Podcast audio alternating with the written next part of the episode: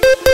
Kementerian Kesehatan Kala Muda bakalan ngasih suntikan vaksin COVID-19 dosis keempat atau vaksin booster kedua start di 29 Juli. Tapi untuk saat ini yang diprioritaskan adalah nakes dulu atau tenaga kesehatan. Yay, bisa lebih aman dong, bisa cepet kelar nih pandemi. Gak apa-apa, nakes duluan lah.